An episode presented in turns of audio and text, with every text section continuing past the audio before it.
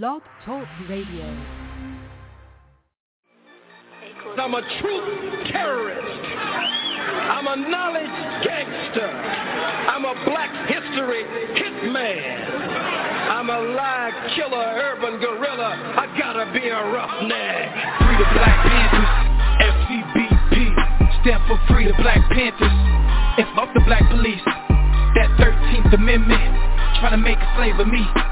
You can lock my body, can't trap my mind, not forever be free. Okay, free the Black Panthers, FCBP, stand for Free the Black Panthers, and fuck the black police. Feds infiltrated our movement for black leadership roles, but we still here, in the bill here, of COINTELPRO.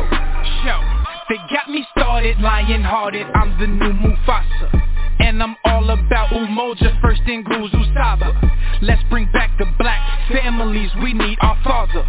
Single mama, son and daughter, that's root of the problem. Wise up, we rise up, unity so powerful.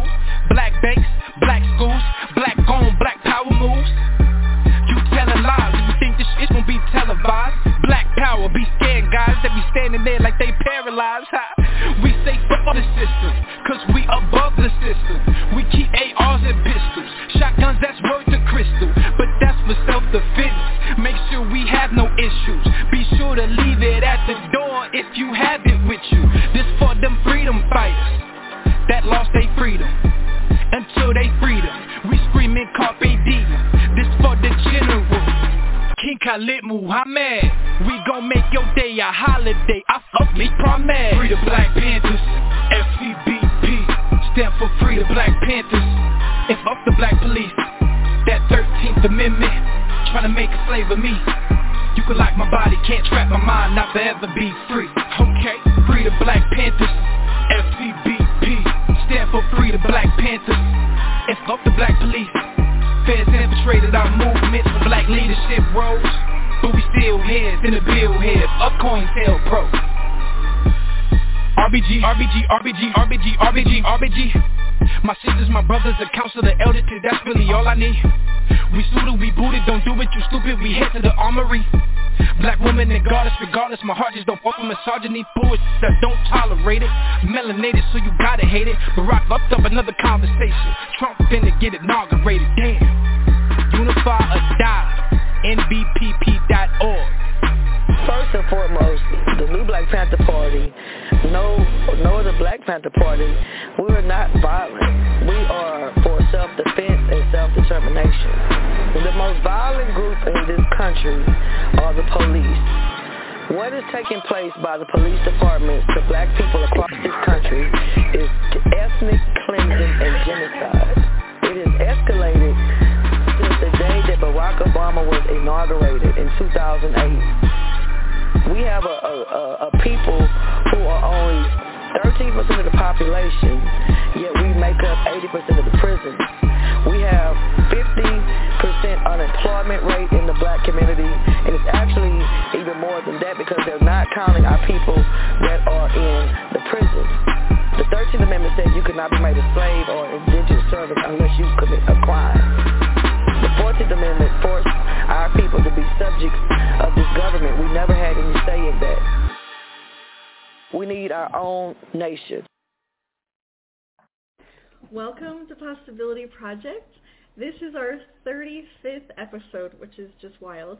Um, today we're talking about appropriation and reparations. How can we take restorative action?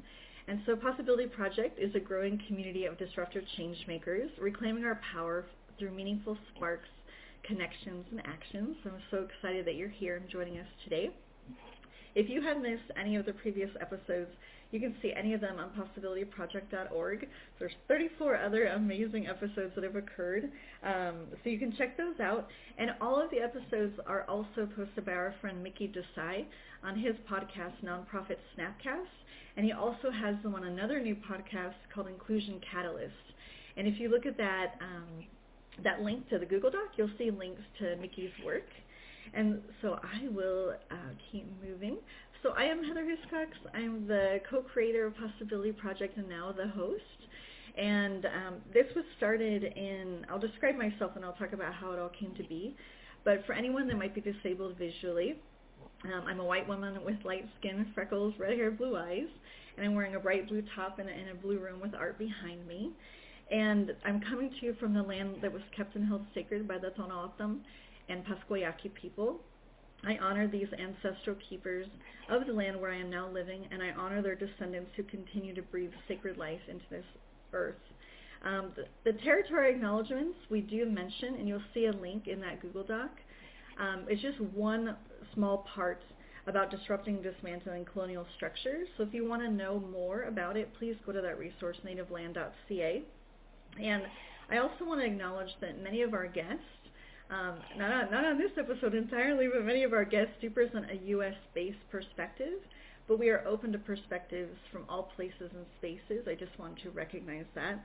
Um, so I'm Heather Hiscox, CEO and founder of a company called Pause for Change, and I work with nonprofits, local governments, and philanthropy to learn new problem-solving skills.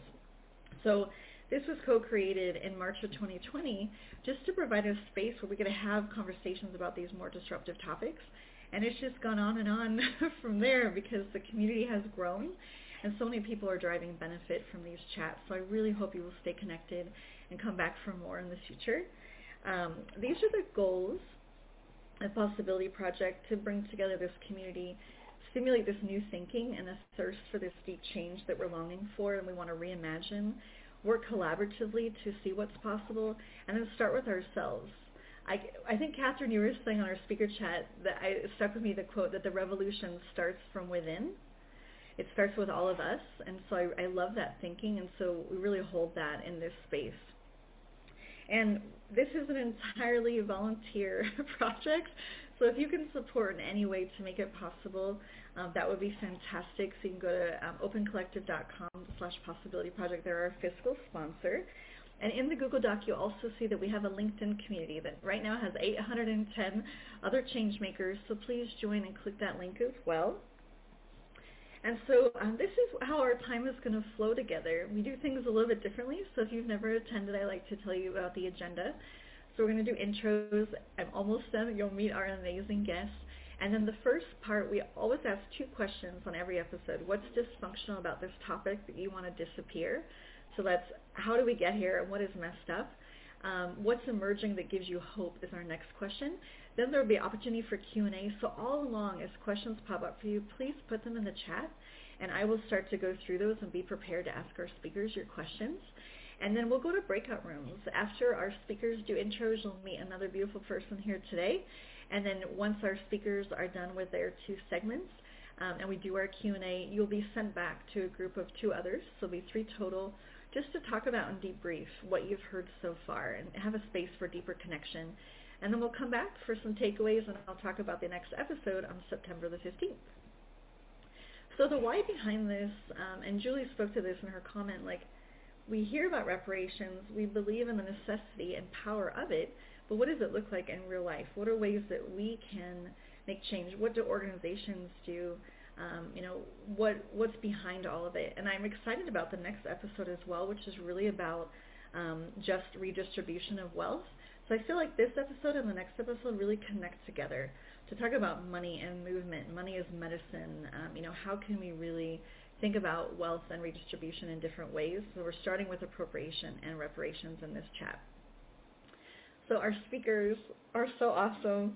I have known of them and, and known them for a couple of years, and I've just been finding, trying to find the perfect opportunity to bring them together and, and on what topic. So I'm so excited to introduce Catherine Evans, President of Rooted Strategy, Tommy Johnson, Chief Education Officer of Made with Black Culture, and Alan Kwabena Frimpong, co-creator and managing partner of Ad Astra Collective.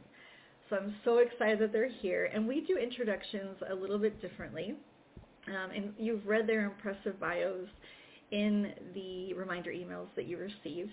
So you see how phenomenal they and their work are. But we like to have our speakers tell a little story, just something that's interesting, fun, intriguing about them, just so they become instantly human. You've seen their bios, but they're they're just phenomenal people. So I'm wondering, Catherine, will you kick us off and let us know how you're doing today and, and what you want to share with us? Absolutely. Thanks, Heather. Thanks, everyone. Um, glad to be here with you today. I'm Catherine Evans. I am in Kansas City, which is what we call the unceded territory of the Kaw, Kickapoo, and Osage people.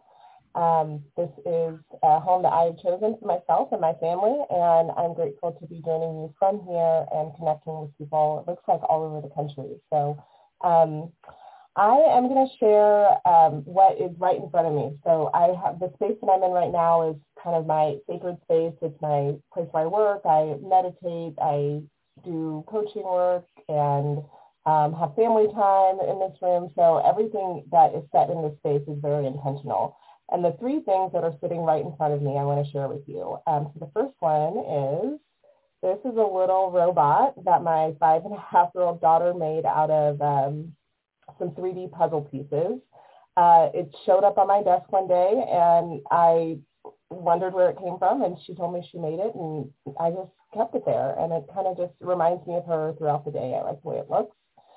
Um, and then I have this little framed picture of a little stick person doing a warrior pose. It says power, and um, it's it's framed with a black frame. And I received this as a um, as a token from a mentor that I had years ago in um, my early career as a community organizer. And I just have always kept it front and center to remind me of my own power, the source of power that I have that um, brings me into this work and allows me to be resilient and sustained in everything that I do. And then the final item I'll share with you is my little kitchen timer, which I keep on my desk because I just like to hold myself accountable to not letting work linger on too long. And so I sometimes will set a timer when I'm getting ready to do a task or a project, I'll set a timer for myself, and when the time is up, I am done. So it's my little way of, of keeping myself accountable to how precious and valuable my time is so that I don't squander it. So that's it. I love that. Thank you for sharing all of those. Yeah, it's always fascinating. If people could see what's in like behind the screen, that would be very interesting. One day we should all just post that on LinkedIn and be like, and here's the mess behind like the clear background. Um, Tommy, would you please share a story with us? Yes, yes. Peace and blessings, everyone. Welcome. Thank you so much for your energy, your attention, your presence. I'm honored to be here. Big love to you, Heather, for just the consistency. Um, 35 episodes is a big deal. And um, as an organizer myself, I, I know the energy that goes into being consistent. But the beautiful thing about consistency is it leads to everything good and you see the manifestation of that with all the people who are tuning in today.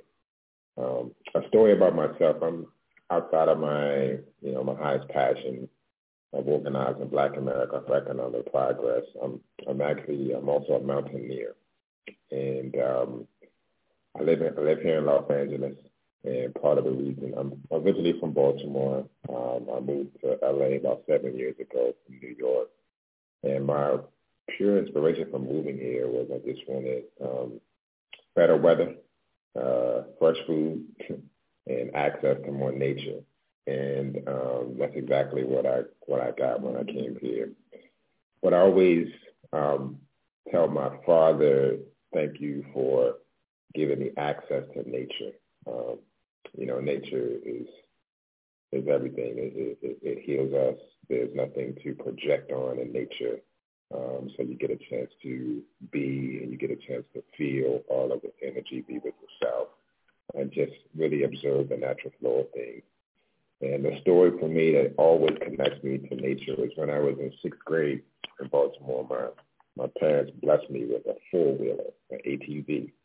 And when I tell you it was hands down one of the most prolific gifts I could have ever received, it changed my life drastically um, because we lived next to a like a a forest area, so there were trails and wild animals and creeks, and um, being able to get on there and ride through these trails and see like herds of deer going through these creeks and running over fish and frogs and just parking with my friends to sit down and eat in the middle of like the nowhere. Um, it really, really was the what I call a trampoline point for my love for nature, for my understanding of nature, for um, the peace that I felt just being there. Because we would literally be we would leave the house at maybe eleven and I would come back at like six at night, seven, right before the sun went down. So it would be a full day of just riding around on the trails and discovering new places miles and miles away.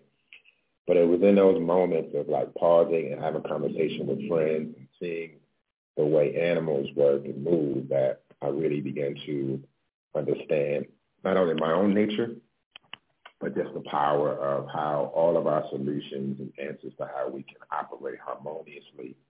Actually, the examples are in nature.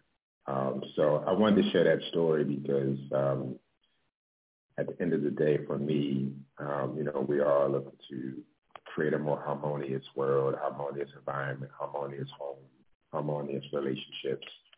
And um, my ultimate like grounding source is always nature, whether that means going outside and taking off my shoes, just standing in the grass, centering myself that way, um, or going on a hike or going backpacking camp. Um, but it all goes back to sixth grade, 11 years old, uh, being gifted with an ATV and that being my access point to discover all types of, of nature. So I look at myself as an urban naturalist.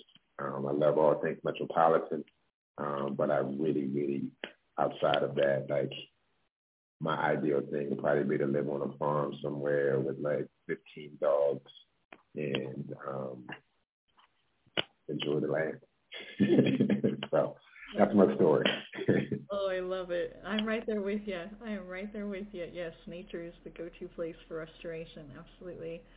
Alan, let's meet you now. Hey, folks. How's everybody doing? Um, I'm just glad to be on the call with with everybody. Thank you, Heather, and I'm excited to just you know rock and roll with Catherine and Tommy, you know, and I've known Tommy for, you know, a good minute. It feels like we've been brothers for a long time. And Catherine, I'm just excited for us to rock and roll now and then until post this call. But um, Alan Kwabena Frimpong here. Uh, means born on a Tuesday. It is the day of the river, uh, of the Akan people, of the Ashanti folks back in Ghana and West Africa, so I always do a shout out to my Ghanaians if there are any on the call, whether directly or if you're a friend of the family, we all welcome you because we're a people of gratitude. Of course, Afia, there we go. There's always one. um, but uh, as I put in the chat, I am in Inglewood, California uh, not too far actually from Tommy uh, on Tongva land. Um, and yeah, I, you know, as we think about the topic that we're discussing today, um, the other piece about me is that I'm a big lover of art and music, and I also co-founded a uh, cooperative called Zeal, which is a creative agency and social impact collaborative. Uh, we operate as a cooperative and uh, we create spaces for black artists to thrive. And uh, yesterday I was with my good friend uh, Tia Oso, who's also uh, one of my business partners, uh, cooperative members in, in, in Zeal. And uh, one of the songs that uh, we talk about in the work that we always go back to uh, when we start talking about reparations is this song by the Staples Singers. I don't know if folks are familiar with them, but if you know Mavis Staple, you must. You have to because if you don't, you, you must get acquainted. Uh, I'm going to go ahead and put a link in the chat to one of their songs, but it's When Will We Be Paid? And this is one of Tia's favorite songs.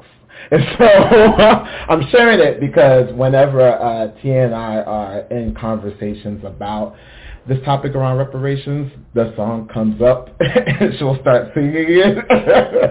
and it really makes me think of that time when the, the, the Staple Singers were creating this song, and uh, this was actually in the 70s, you know, so I wasn't born in the 70s. So I'm a child of the 80s, but I'm definitely a lover of the 70s in terms of music and culture.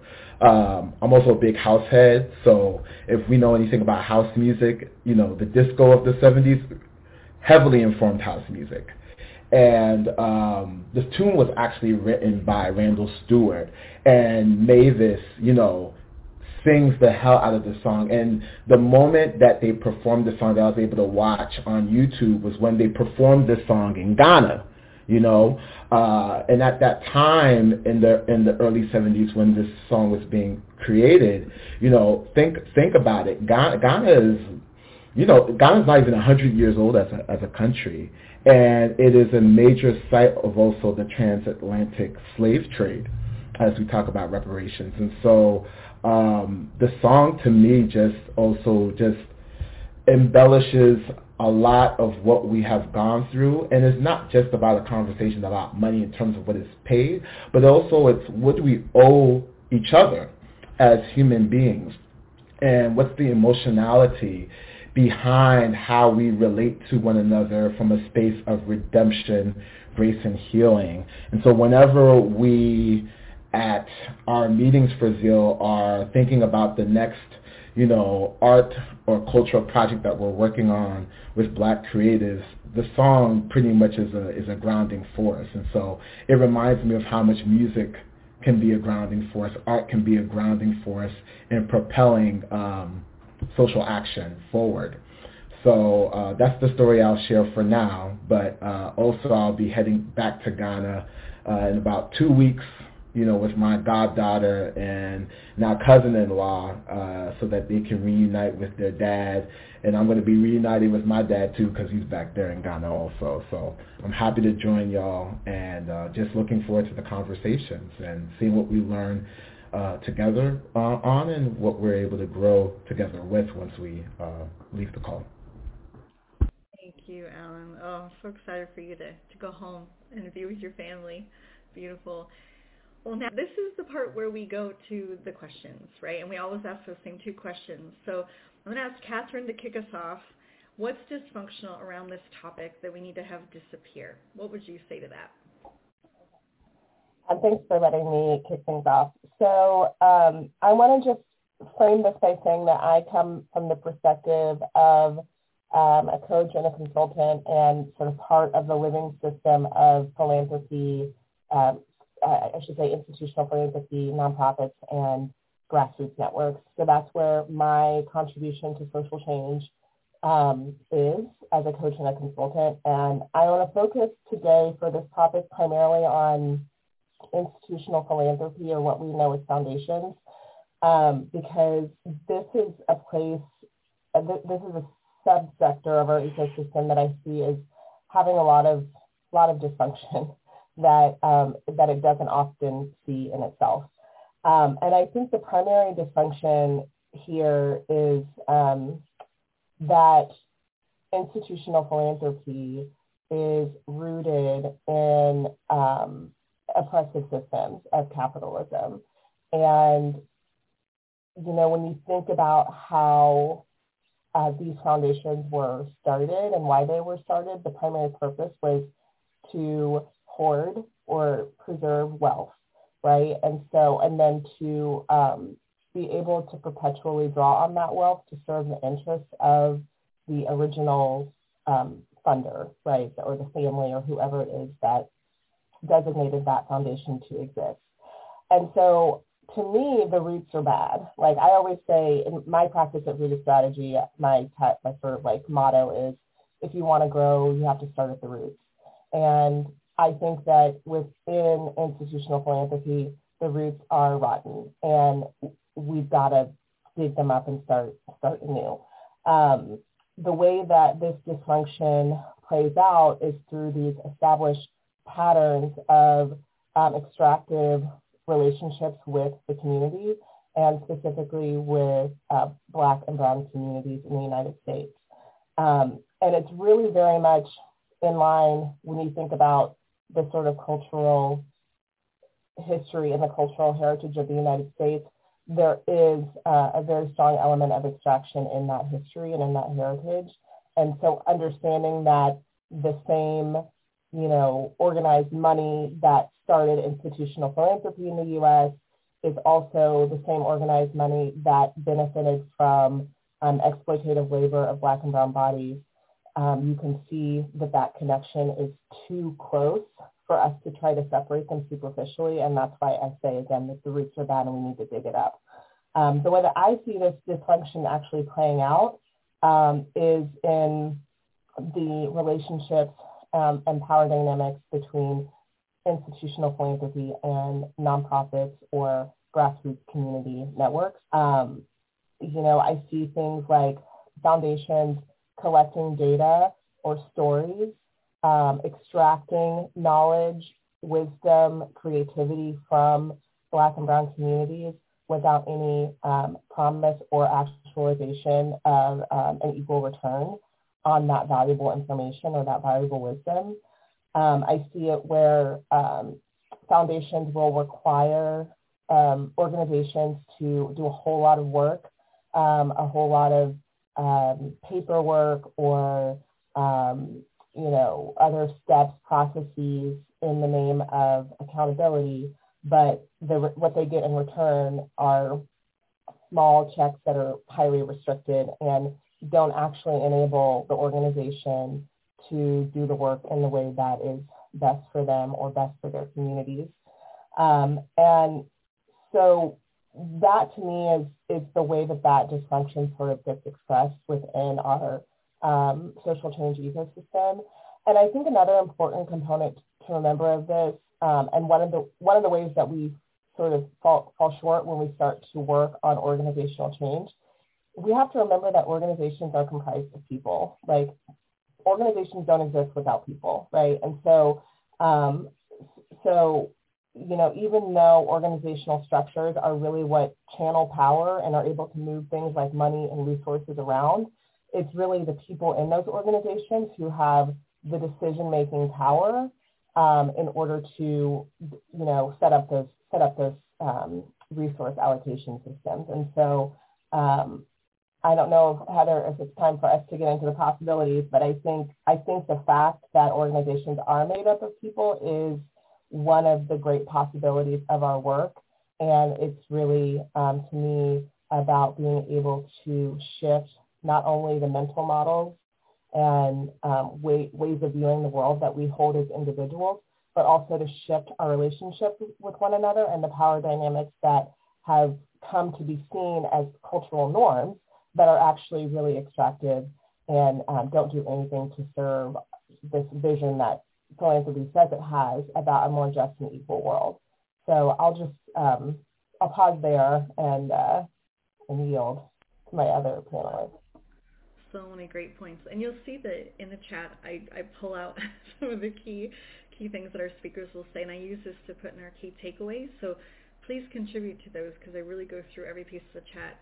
Yes, such an important point. And I love that you talked about the roots and the foundation, like the core of that is so important to interrogate and investigate and acknowledge and, and repair. So Tommy, I'd love you to take it away. Let us know your perspective.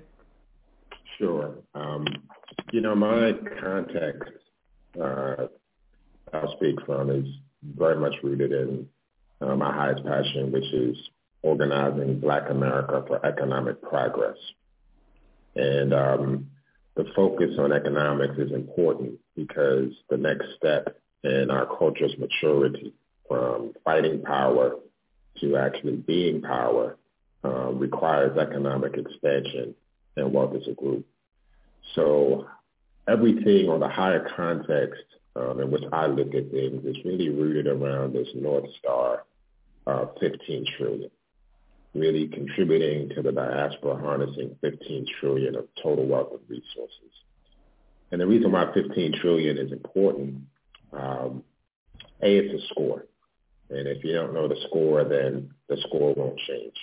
And for the last 200 years, we've approached this thing called equality on social and moral terms.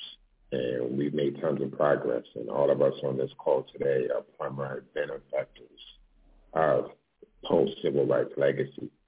However, the next phase um, is rooted in economic equity.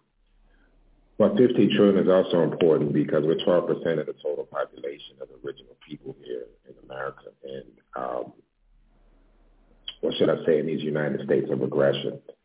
And given that there's 125 trillion of baseline wealth and resources here, it's only equitable that we harness at least 12%, given that we're 12% of the population. So that would be 15 trillion.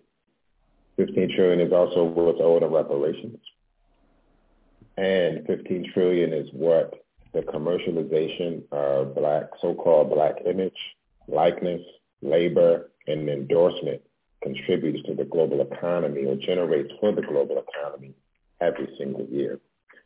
Um, so I want to start there because as I think about the problem that we're looking to solve, or at least for me, it's this historical legacy of commercial exploitation. and so much of that problem hinges on how we trade culture. Um, when you think about how foreigners first came in contact with African culture, it's always been through trade. People coming in, dropping off items, grabbing minerals, taking them back to their country. And then somewhere along that journey, um, original people became the property that was actually traded. But since then, this commodification of people for profit is still the dominating colonizing values that really rule the world when we look at the structures of our hierarchies and our systems. And the work that we're doing here and the conversation that we're having now is really rooted in untangling that. Some people use the word decolonizing, which is a good word, or or um, or some some or, or disruption, but it's really about for me. I see with the work we're doing is looking to shift values, shift values from taking, taking, taking, exploding, exploding, exploding, extracting, extracting, extracting, and instead, how can we create shared value? Shared value between the commercial entity that is looking to borrow the equity of a created thing by some other culture and um, restoring that equity back to the community that you're taking from. Uh, so these are the challenges that I see um, as an important piece of the puzzle to A, help us get closer to 15 trillion. There's so much conversation around wealth gap, but wealth gap never really addresses the elephant in the room is that black culture is an asset. It produces returns. Black culture is an intellectual property. We know that culture makes profits, but those profits are monopolized and that causes a substantial amount of harm, impacting well-being, impeding environmental safety, and perpetuating this wealth gap. So my work, my focus around trade is really rooted in bringing under control all of our assets, the things that are already producing, and creating a model in which we can actually participate in the commercialization. That alone can get us to 15 trillion quickly before we even start talking about financial literacy and being able to buy homes and investments, which is normally where that conversation goes around wealth gap. Let's take a look at what we already are producing and that we aren't actually being paid for, as Alan so eloquently said um, with that Staple song earlier. So commercial exploitation is the dysfunction that I'm inspired to address. Thank you, Tony. Yeah, that 15 trillion is such a powerful number for all the different elements and what it exemplifies and what it includes. Alan, I want to hear from you.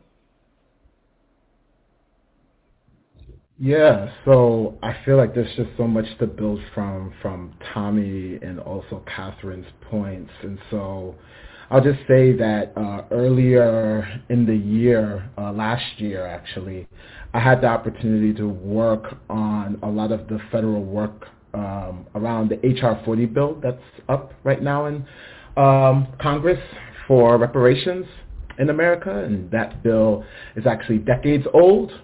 And so as I'm listening to Catherine talk about the power dynamics, in particular in a space like philanthropy, uh, that I also share. I've been in the philanthropic space for 15 years, um, doing very similar work to Catherine. And so, um, and then listening to Tommy's points in terms of the work that Originalist Nation is doing and dedicated towards building that economic power and addressing the the promise and the and the and the opportunity of what 15 trillion dollars look looks like uh, to be able to uh, politically have black folks, original people in America self-govern the resources necessary to be able to have thriving communities that are able to politically govern themselves and do so uh, liberating themselves and liberating really all of us away from the legacy of settler colonialism and, and slavery, which enshrines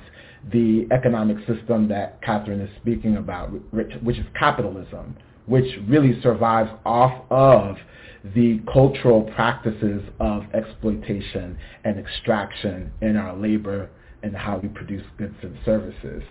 Uh, and so that being said, the like the biggest thing in this conversation about reparations that I um, have been a part of really all of my life. My life is really lifelong work, just like the other uh, people on this panel, uh, also as an organizer doing this work, uh, but also as someone now who is using their organizing uh, to really look at culture as a through line of our politics and economics is just simply what is reparations. I think because of the political polarization that this issue has found itself here in America as it's gained traction uh, from the presidential debates of, tw- of 2020 and, and seeing the momentum now of local municipalities and jurisdictions saying they're going to take on reparations, I think I get a lot of questions on, well, what does that look like in the United States when uh, the United States has been engaged in centuries of the atrocities of the legacy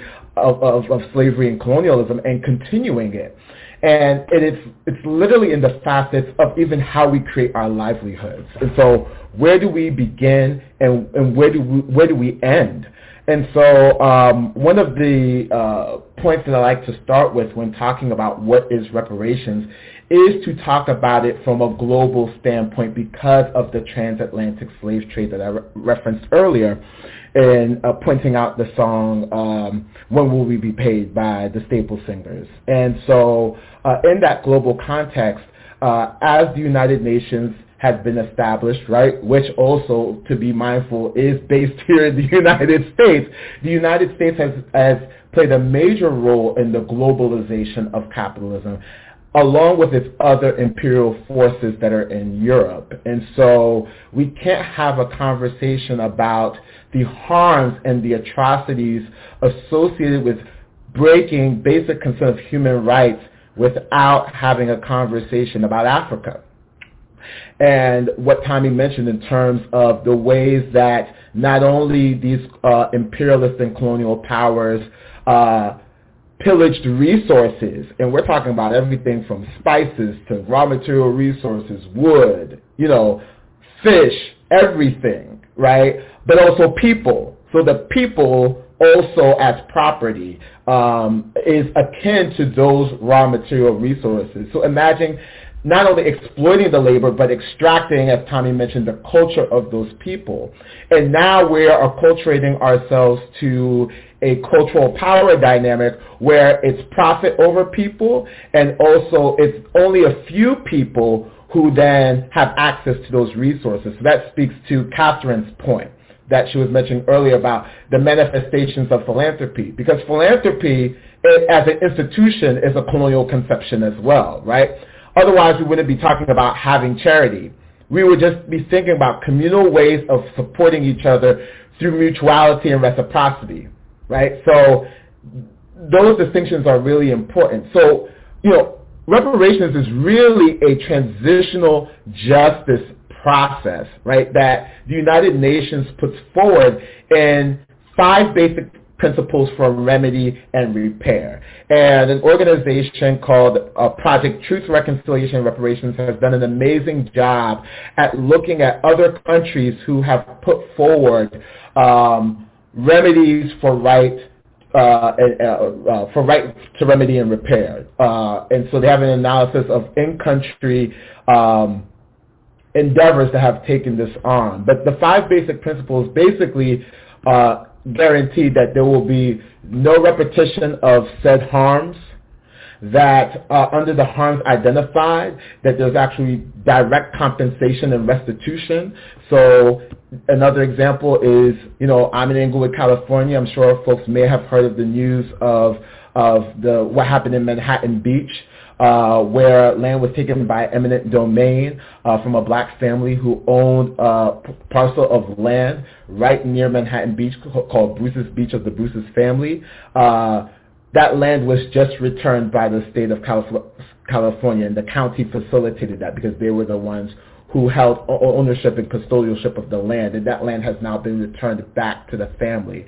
So as, a, as part of reparations, there's actually a restitution and a compensation process for those peoples who were recipients of the harm caused, right? The third one um, uh, is, uh, is, based on the, making sure that there's satisfaction under in, uh, international law. So I mentioned earlier in that song, like it's it's not just about being paid, but it's about what we're owed to each other. And I think in talking about the emotional and mental suffering for generations that have been impacted by the harms and the legacy of slavery and settler colonialism. It's the reasons why we're having decades upon hundreds of years of conversation about the disparities that black people face not only here in America, but across the globe because of the conception of poverty and wealth under, under a colonial and imperialist system.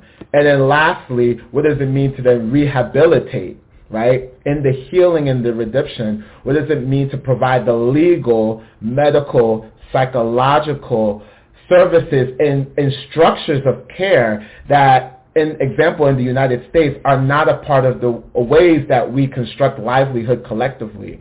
In our policies, we don't incentivize people, institutions, and structures to be able to create communal structures of care, wealth building, and the like. And so what are going to be the rehabilitative processes and policies that go alongside a reparations process that will get us there? And so ultimately, if we're talking about a process of reparations and, and creating um, remedies, it means that we want to be able to, in a United States context, really shift away from a political system where only few get to participate and make decisions and away from a capitalist economic system that then says we will continue to extract and exploit each other in order to make a living, you know, uh, which is like crazy making even as I say it. But reparations in the process would have us then say, what does it mean to liberate ourselves from those things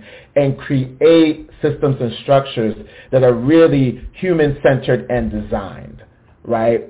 Uh, rather than prioritizing uh, the profits and said resources over people and really continuous continuating the legacy of slavery and southern colonialism. So to me, um, that's like the biggest, you know, challenge and debate that I engage in in spaces where local municipalities, private companies, nonprofits, and, gov- and governments at the state level are engaging in around what are reparations and what is the process in which we're going to facilitate being reparative um, in making sure that uh, we create different ways of being and systems that are really going to support and, f- and fuel us, especially during a time where we're dealing with multiple pandemics and other political atrocities that are continuing to happen.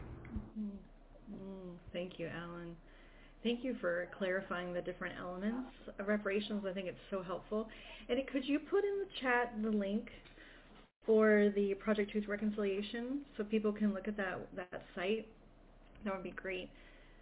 Thank you. And for any of you that have questions that are popping up for you, please start putting them into the chat and we'll, we'll ask those in the Q&A. So we want to transition to our next question, which is more of a conversation between our three guests um, what's emerging that gives you hope? Catherine already started talking about some of the hope of the individual transformation, the individual, um, the people that make up systems and organizations, right? They're not just these of robotic entities. Um, so I would love, Catherine, if you could speak more about that. What what are you seeing that gives you hope that it is possible for change to address appropriation, to address reparations? What would you say? Yeah, thank you. Um, I'm, I'm going to touch on a, a few different things here, but I think the common thread is that we have to begin to really grapple with, with power and what the, what our sources of power are. I think as a community organizer, I learned to have a very sort of um, strong orientation towards power and, and, and began learn to look at it as something that I already have and that is um, it's not zero sum. So just because I have a lot of it doesn't mean that no one else does. And I, I don't think that that is a common orientation towards power. But I'm going to I'm going to first give us some ways to think about what power is, and then I'm going to answer your question, Heather, about what is emerging that gives me hope. So um, one way that I like to think about power is that um, power is the product of relationships. Um, and so when you think about um, the ways that our relationships to one another um, and the, the ways that we can share uh, resources, share community, share care for one another can generate more of the same, um, I, I, like to, to really remind myself that um, power is a product of relationships. Another definition of power that I like to use is that power defines the rules. And I say this a lot to my colleagues in philanthropy. Um, they're here writing rules about how this money gets distributed. And they could today decide to write new rules, right?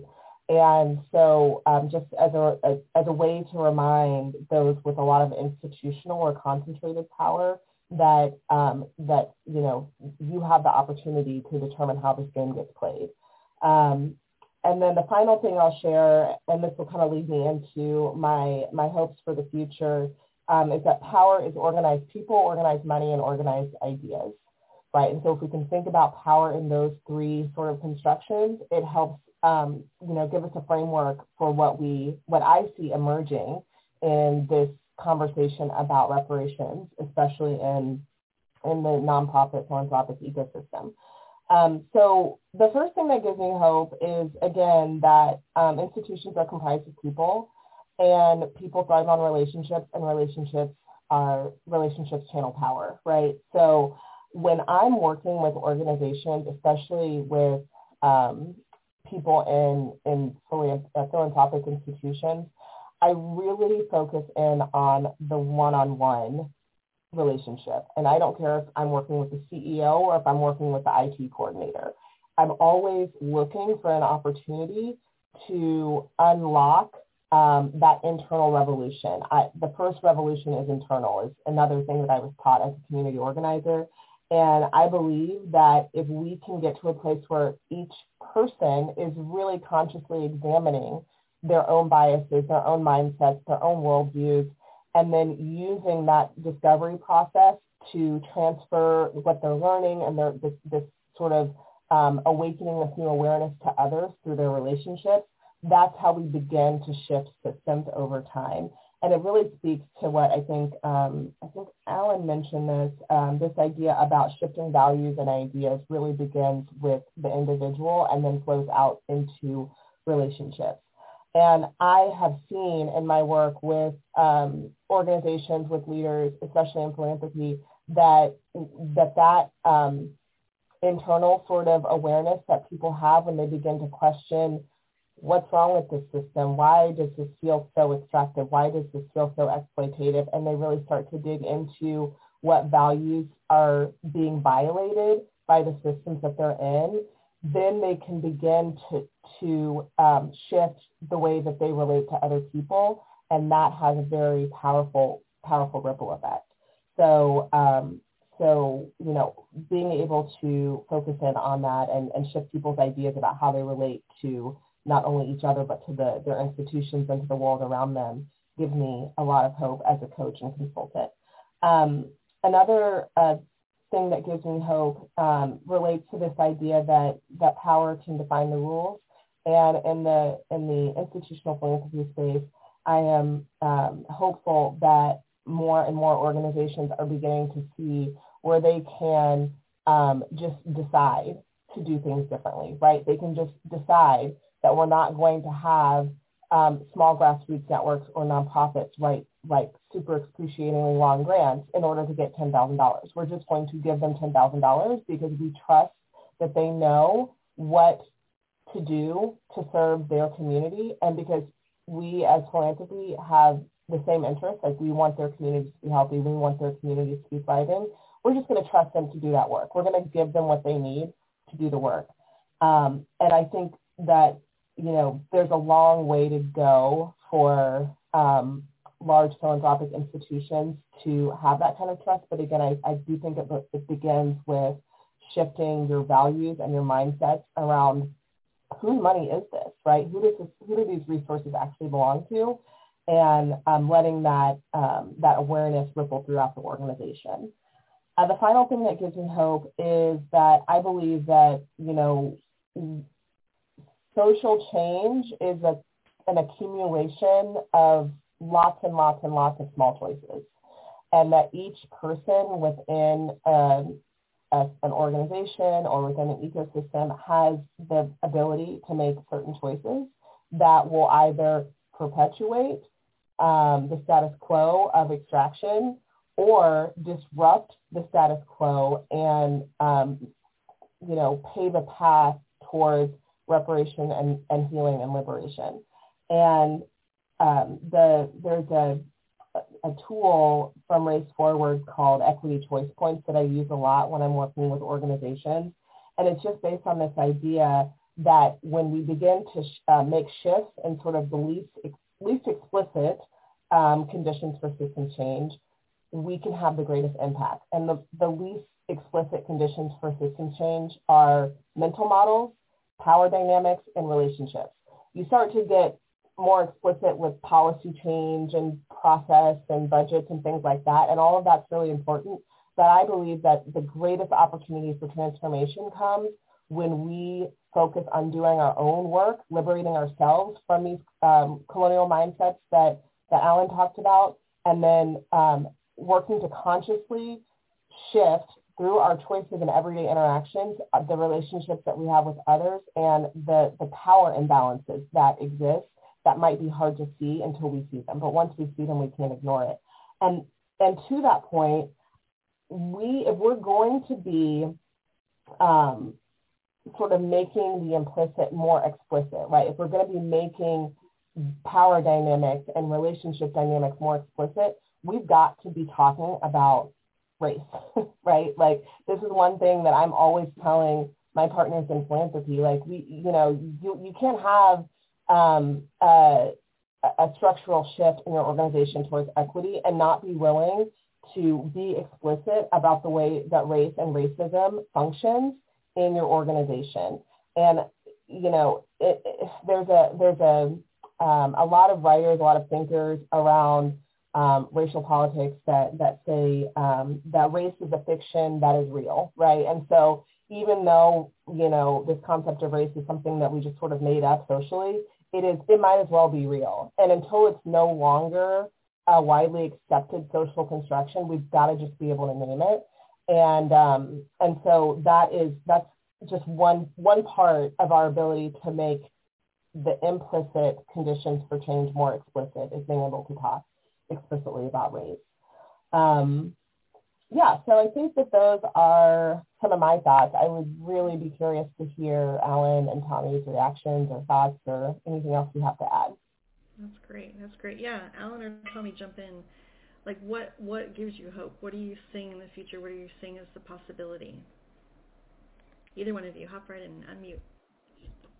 Um, I feel like I'm I'm going to be like Anansi the spider, you know, who's another, you know, uh, Akan Ashanti uh, trickster and in many ways part of like uh, the uh, West African co- cosmology is really popular as a uh, quote unquote fictional character, but I feel like um, he is very spiritual in nature and teaches us a lot about the solutions that we can find in problems that we happen to come across in our lives. And I really appreciate uh, Tommy's and also uh, Catherine's distinctions that are being made in talking about the power dynamics as it pertains to equity and um, equality, uh, because I feel like there's a lot in hope and promise in the consciousness of our people uh, who are gaining much more awareness between the distinctions of the two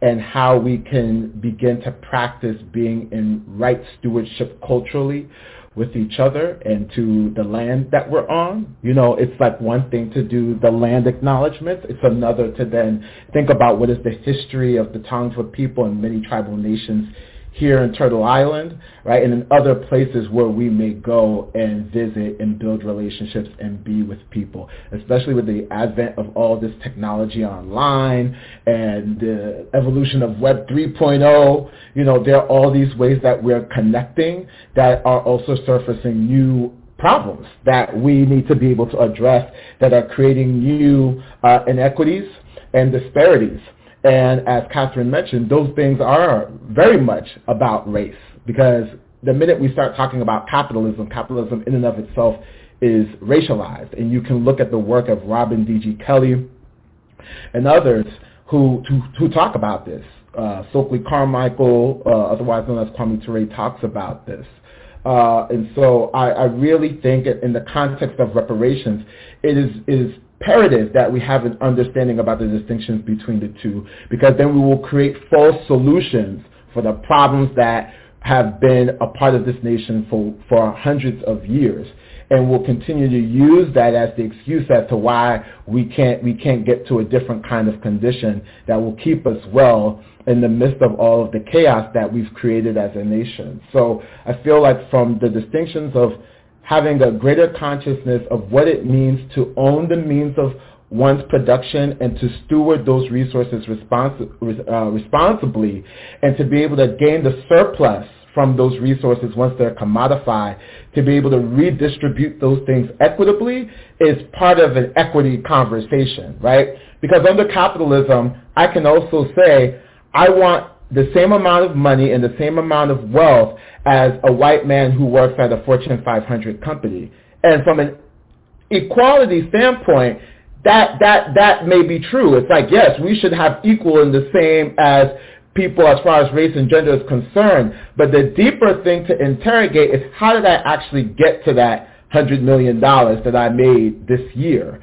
And if I made it off the backs of people's labor who are not being compensated equitably, who do not have health care, who are underinsured or not insured at all, who are unemployed, we have a problem, right? There's something with our economic system, and because of the way our economic system operates, our political and cultural ways that we operate need to be interrogated too. So we need to move from a space of being in competition in the marketplace to one of collaboration and cooperation where we can find alignment in how we and how we create our livelihoods, especially during this pandemic. I, you know, my mom, you know, is retired. You know, she was working for Kaiser Permanente and all these people, and it was the first time I saw her, you know, creating local economy in her house she was sewing masks. She was growing fruits and vegetables in, in her backyard. So when I hear Tommy talking about being, you know, an urban naturalist, I'm like, yo, that's that's dope. That's refreshing to hear, you know, because it's the healing that our folks deserve, especially since they were till our generations of people tilling the soil, working on land for free. And now in this generation to have folks be able to say, you know, I enjoy being in nature and not have being in nature attached to I'm working for somebody to produce a thing talks about the piece you mentioned earlier, uh, Heather, around what does it mean for us to tell our stories so that we can be in our full humanity, right? So that's why we're in these conversations. So to me, that that gives me hope. The the promise and the opportunity of raising people's consciousness to be in a practice of equity, justice, and liberation, right? Equality is a starting place to invite people in, but ultimately we want to get people into what is the consciousness and practice, your daily lifestyle of how you live your life in a way that stands in equity, justice, and liberation. Because the only way we're going to engage in a process of reparations if we actually stand in that and practice that.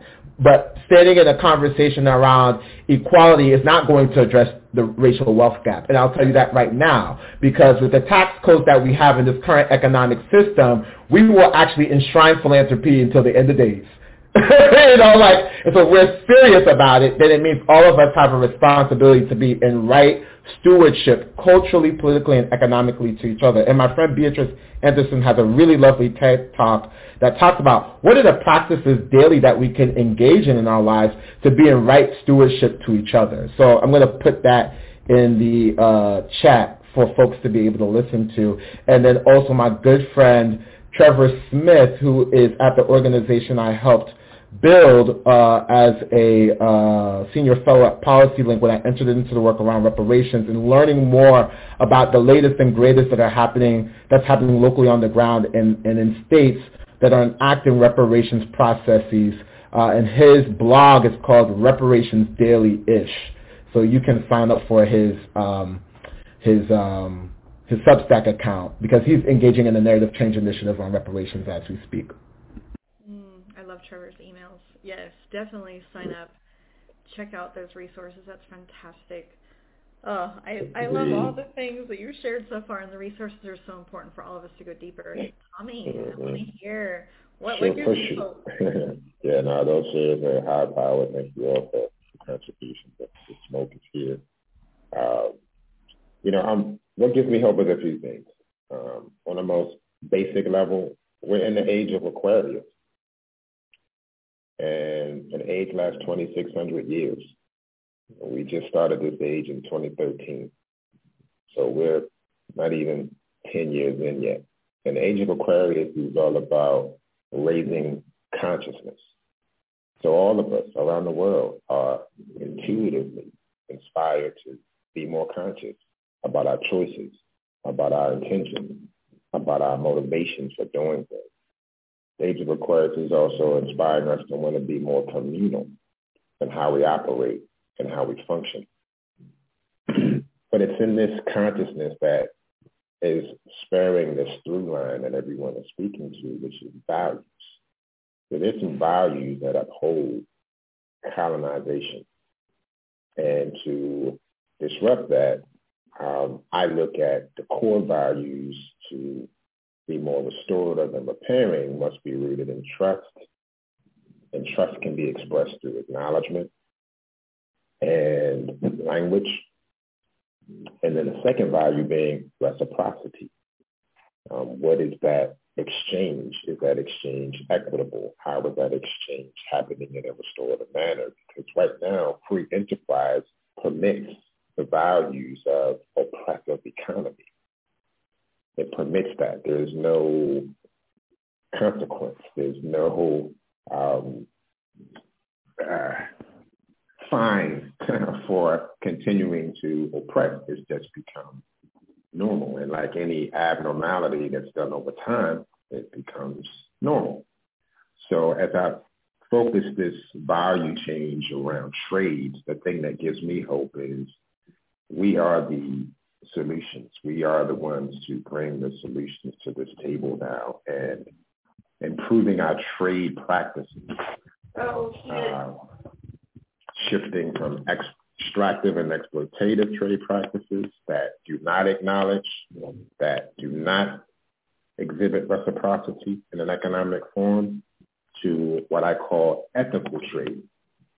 And ethical trade is simply about acknowledging the stakeholders that are involved with evolve creating a thing and profit sharing, which is the reciprocity, being able to have a mechanism to profit share equitably back to those communities that are being extracted from.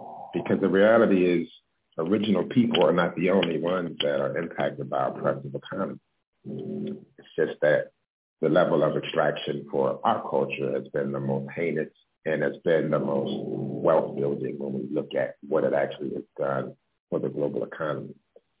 My work as a problem solver and as creating a solution is leveraging technology to do this. Uh, so I'm a founder and CEO of Made with Black Culture. And we are an ethical trade tech company that mints, authenticates all products that are made using the image, likeness, labor, or endorsement of black culture. So the same way you see an organic symbol on some bananas, or you see a kosher food symbol on some water to help you be able to trust that, that that was created with standards and how that product is being handled, handled in a way that's caring and equitable. What we've done is created a framework to help corporations validate their commercial use of black culture using a blockchain watermarking system that stamps all products, digital or physical, that have been created using the creativity, likeness, or endorsement of black culture. And what this stamp is really about is being a vehicle for ethical trade. Because what the stamp does is when you see it, um, it's attached to some socialization visual data where when you scan it, you'll be able to see all of the stakeholders in the supply chain who lent their creativity, lent their sauce, lent their innovation to the creation of this product. So you can actually see it and see that there's real people that are behind these products. The second thing it does is it ensures that these stakeholders, both private and public, are paid royalties so that there can be some form of honorable exchange. And the final piece that technology does is take a percentage of the net profits from this produced thing and funnels it back into areas that are going to public service areas that are going to truly improve the condition of original people. I call it mutual aid programs. So this is my way, our team's way of creating a solution to the way trade is happening, but specifically to have a way to change the way the world is participating with black culture. Because right now, as it stands, we have a world that loves to consume a highly monetized black culture, yet black culture itself is starving economically. So shifting that from being a grossly exploitative practice to more of a transformative and restorative practice hinges on ethical trade. And that's the thing that gives me hope. And what also gives me hope is that collectively, and when I think about consumers, because addressing racial equity through the lens of consumerism is a very poignant touch point that connects with everybody. Because as I mentioned, it's always been through trade. How people subscribe to culture now is by buying things. I buy that shirt because I subscribe to that culture. I buy this music because I subscribe to that culture.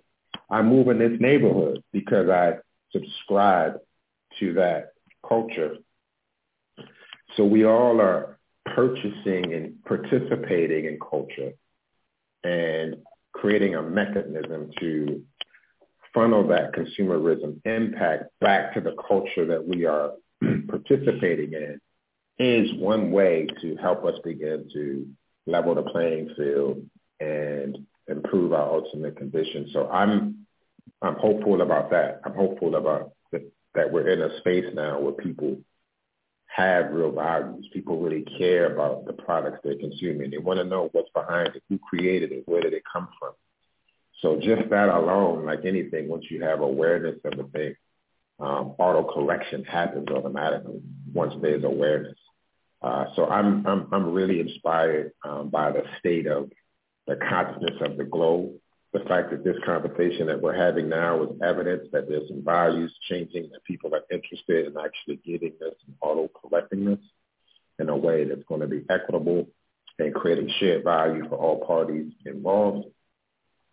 And uh, that would be my thing that I'm most hopeful for. And I'm inspired because we all have the ability to impact this in our own way through our own daily practices, through our own corporate practices, through our own philanthropic practices.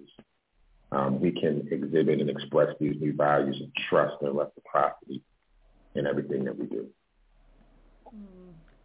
Thank you, Tommy. So good. I, I love what the three of you have brought to this conversation from the, the, what the individual can do with our consumerism, our awareness, our consciousness, the re, reconnection to our values, and asking those questions. But what can we do as organizations? What can we do as countries, as a global network a global community. I, I love that you touch on all areas. While our speakers collect their thoughts, I'm just going to talk about the next episode, um, just to let you know what to look forward to. That I think is a great follow-on to this conversation.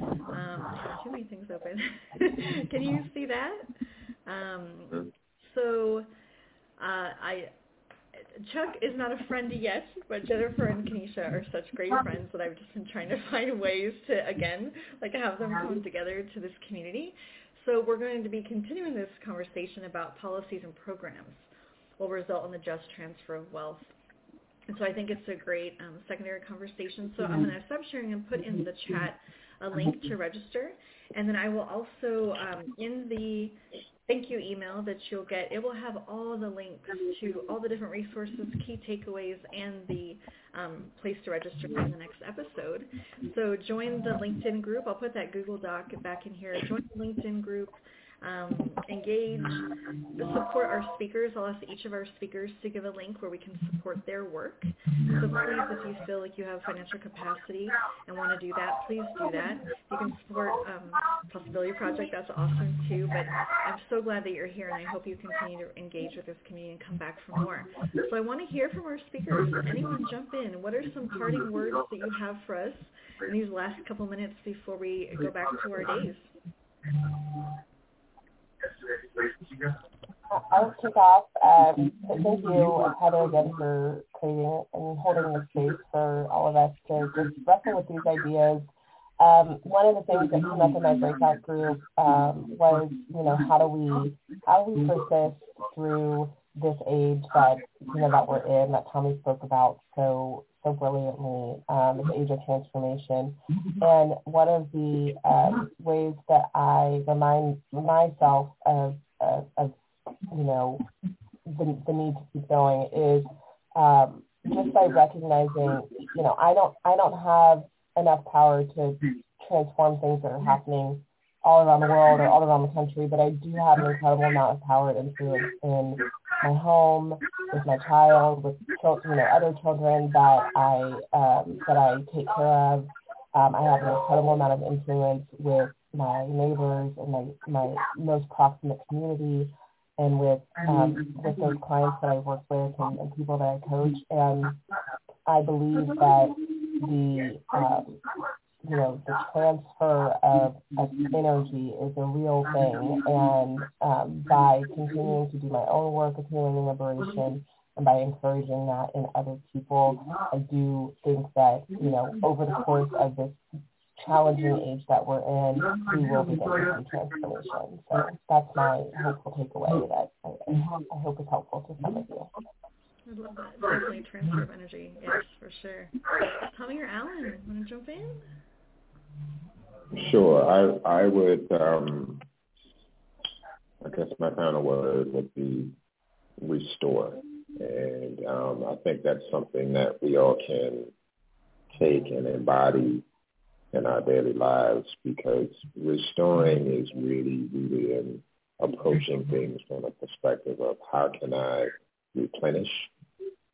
How can I add value um, and all of this is a function of reciprocity. But I think that mindset, that mindfulness, um, that kind of energy and approach to everything, whether I'm visiting a friend's home and I'm thinking, man, how can I add value to this space?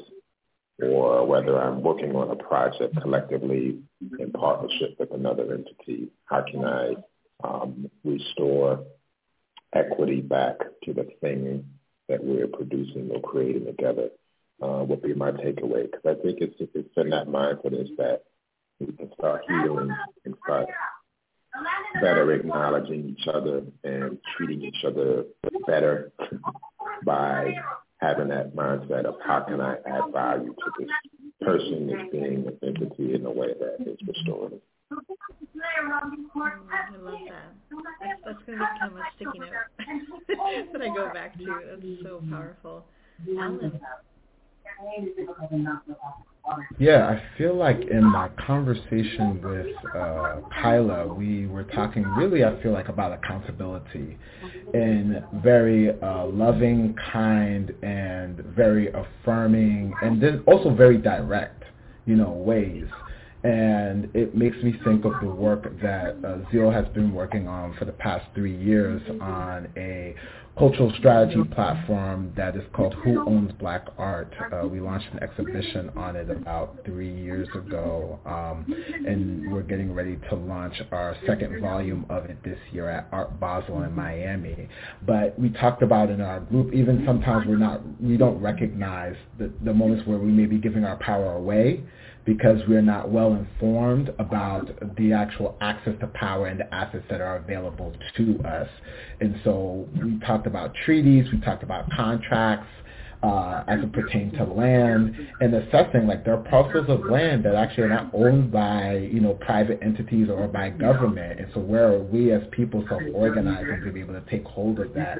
The same thing in arts and culture. We're having conversations about the uh, cultural reclamation of stolen artifacts uh, across the African diaspora. And so where are those moments to be able to engage and or organize around those assets without having to go through illegitimate processes that are legitimized by imperialist and colonial forces? Where can we actually reclaim power there and move forward powerfully and, and really creating spaces of accountability so that uh, processes of reparations can occur? And, and not do so from a place of assuming that these so-called legitimate processes need to be uh, enacted and that we need to follow them, that they actually should be broken because they're illegitimate, illegitimate. And actually many of them have broken consent of our free will anyway. So it was really interesting to be in that uh, conversation with Kyla, especially as we are closing out this conversation on appropriation and reparations. So those are going to be my closing thoughts in terms of what came out from our group so powerful. Oh, thank you, Catherine, Tommy, and Alan. I told y'all, like, individually, amazing forces, and the three of you together was just fantastic. I just love, I love how these conversations come together and uh, so powerfully. You all are just amazing. And thank you all for being here. And please join us for future episodes. You'll now get those emails when they're ready, and um, follow us all on LinkedIn to see when when the action's happening. And I, I hope this has um, planted many seeds and reaffirmed thoughts you already have and that you feel supported to keep focusing on that individual revolution that you can start with. And thank you all so much. I hope to see you soon. Bye-bye.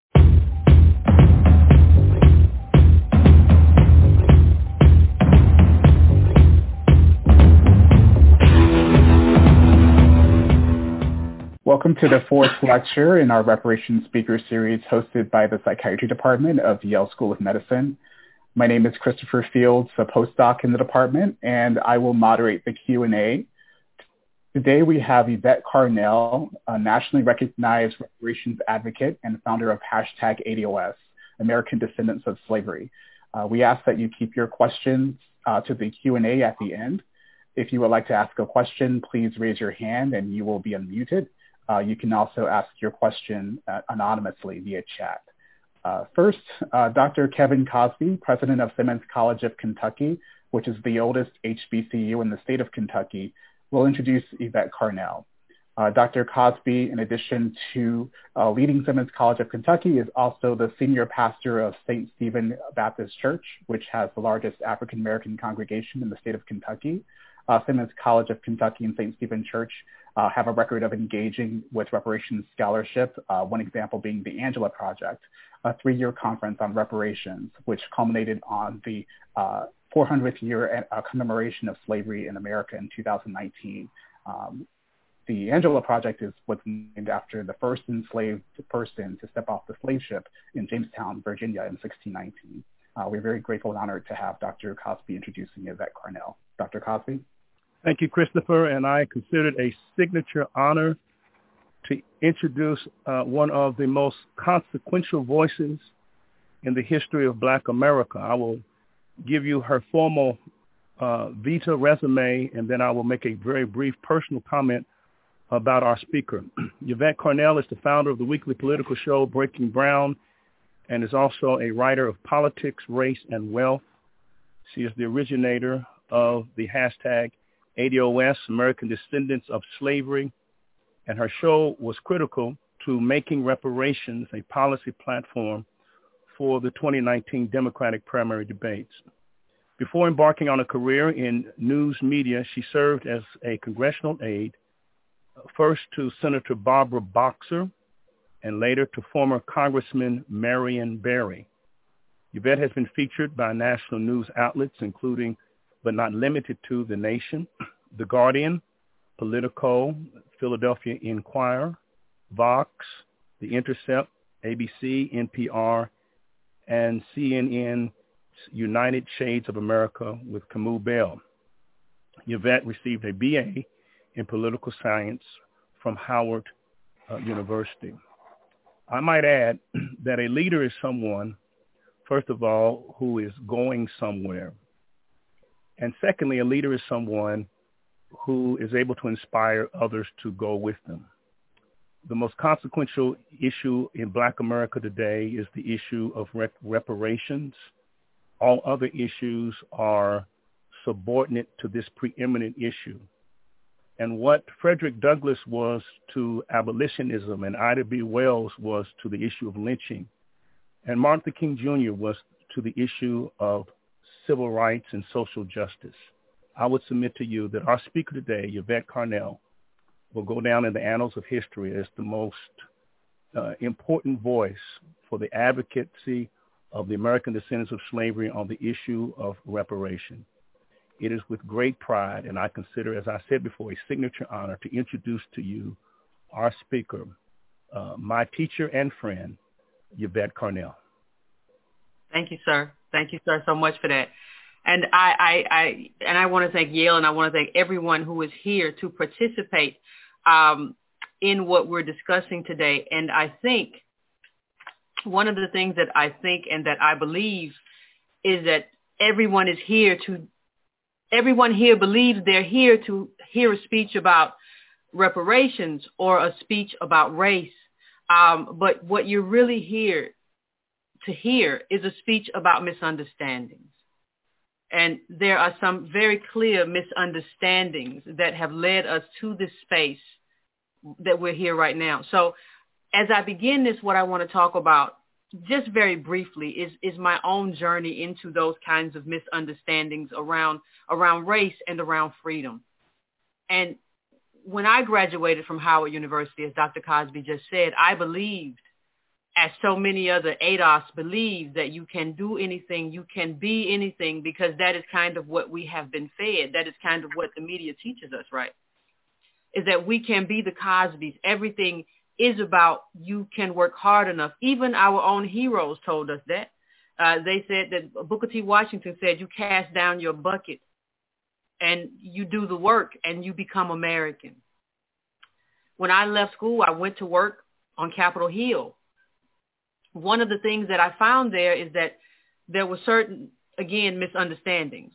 So I'm not saying good things cannot happen there and good things should not happen there. But what I saw happening there was accommodation, was accommodation as policies as opposed to transformative policies that were meant to build ADOS into the real fabric of America that has to do with wealth. It's not just about empathy in terms of how a white person or a person of color thinks about us. It is about whether or not you have the wealth to be American. So you begin to understand that this whole framework is built on a series of misunderstandings and that we are dealing with certain symptoms of a disease as opposed to the disease. And how we understand that disease is a misunderstanding.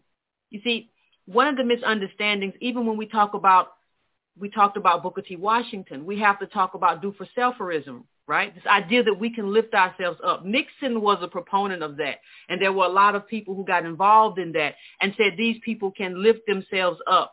And we tried to do that. And then what happened, we ran straight into white monopolies who shut us out because they get to decide who buys and who sells. That's what they do. It's a misunderstanding to see this just in terms of money, just in terms of a check.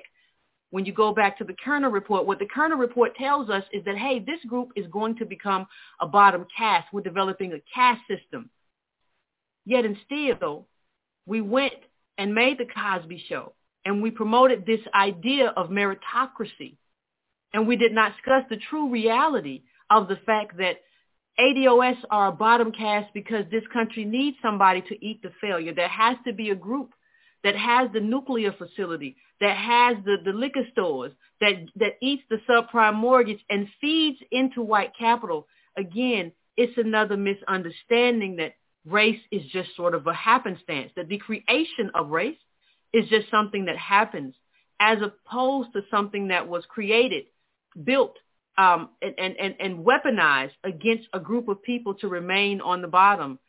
Again, a misunderstanding that we have about who we are and what it means in terms of getting to that next level, in terms of what reparations means. So in order to move past the misunderstandings, we have to understand them and we have to unlearn. Learning is one thing. Unlearning the misunderstandings that we have is another thing altogether our politics are arranged by a specific kind of hierarchy. At the very bottom of that hierarchy, tethered to the bottom, like the Kerner report said, is ADOS. And especially what you, what you get when you read Thomas Piketty, what you begin to understand is there's no way for labor in terms of how money is going all the way to the top even look at what Jeff Bezos is worth now. Look at how much, look at how many, look at what kind of a, of a, of a multi, multi-billionaire he is now. That money goes all the way to the top and we're still tethered to the bottom and we eat the failure and he eats the wealth. And so the idea that labor, we can get out of here by labor. You can, you can get a good job. You can get a good college. That's not what happens. You have this idea of plugs and outlets. So what happens to ADOS is that we go to school, we go to college, as did I, and, and a lot of ADOS, and some don't because we don't have the, we, we come from crumbling schools, right? We live in neighborhoods where, the, where you look at, where have been replaced by charter schools. So we don't have that. But even when we have the plug, like we have the plug in our hand, there is no outlet to plug that into. And so the life that we have lived and have been encouraged to live, even when we do reach the pinnacle of ADOS success, is a lie. And so that is a misunderstanding of our exchange in America. And it goes all the way back to Booker. It goes all the way back to the to Great Migration when they said, well, the KKK is killing you here, but if you just move west, move to Chicago or wherever, you can have a better life. Well, we moved there and we find that there were white mobs, a lot of times ethnic mobs who who were, who treated us just as bad as anyone else and bombed us out of our homes and took what we had. So this country has left us running. And so in the essence, the Cosby Show is a, is a kind of misunderstanding and it's a kind of social engineering. It's just one of many that creates in the mind of not only us as ADOS, it creates in the mind of you and those of you who are, who are other people of color or white America that this thing is possible for ADOS, but it's not because we're tethered to the bottom for a very specific reason. And if you don't understand that, what you have is a misunderstanding. When we talk about the plunder of land, we all know, and if you if you don't know, you can you can absolutely look that up. But our land was stripped from us. Our land was robbed from us, and it was never given back. Nobody ever made us whole in any kind of way. So when Booker T says, cast down your bucket, I say, Booker T, on what land? Because that land was stripped away from us intentionally and methodically. We all know that the Confederates were able to get back. They were able to get back their wealth within a generation after being traitors to the country. That land was supposed to be redistributed to us and it never happened there has been a misunderstanding in terms of who we are, how we got here, and what needs to happen in order to make us whole. So before I even get to the part where we talk about reparations, we have to talk about the misunderstanding that we can somehow start from zero. We can start from today, knowing what we know about the data that we're going to go to zero wealth as a group by 2053, that we can start today and somehow build. That's not possible if nobody makes up for the plunder. That's not possible if nobody pays us back. That's not possible if we try to depend on labor to make that happen because there's not enough money in labor. The money has gone all the way up to the top. That's not possible if you try to fix class with race. I mean, fix race with class. You cannot fix what has happened to us through a generalized kind of uplift of all people. That's not possible. And if you believe that, that is another kind of misunderstanding. 40% of all the homeless, we make up 40% of all the homeless and 52% of all the, all the, all the homeless families. As ADOS, that's us. That's because we're tethered to the bottom. And what we're talking about when we talk about reparations is whether or not we survive in this country or whether or not we perish. Because what you, and understand that these numbers are pre-COVID. Post-COVID is even worse than this in terms of what has happened to the ADOS community because we don't have wealth transfers. We don't have generational wealth. Nobody can float us $1,000 or $2,000 um, for, for rent. Nobody can float us anything. And that is kind of the captured group that we are. So when you look at it, when you think about it, when you think about the bottom 50% of ADOS or worse is less than a dollar in this very rich and affluent country that we built, because what ADOS really means when you talk about it, we're talking about a very specific contribution to this country and a very specific kind of oppression. And that oppression goes all the way from slavery to redlining to reconstruction. That goes all the way through mass incarceration.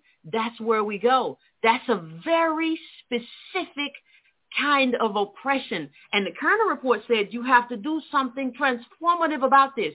And nothing transformative transformative has happened. So the idea that we can kind of do it ourselves or we can use class to do it is, again, a misunderstanding. So what I'm here today to do is kind of clear up a, a, a large amount of misunderstanding. We have even much misunderstand who we are, right? So we're not we're not just black in terms of melanin. The reason we don't have inheritance is not because of is not because of blackness. It's not because of melanin. It's because of who we are in terms of my mother worked on a sharecropper farm. I'm a I'm a light skinned person, so it's not about melanin. It's about the lineage that I have and what I don't have because of how my family and my lineage was broken up. It's because of, at the beginning of that story that I told you about Howard University, it's because of what I recognize because of because of who I am and where I come from, that this stuff isn't going to work. What they're doing in terms of moving the chairs around and one chair gets a new pillow, that's not going to work.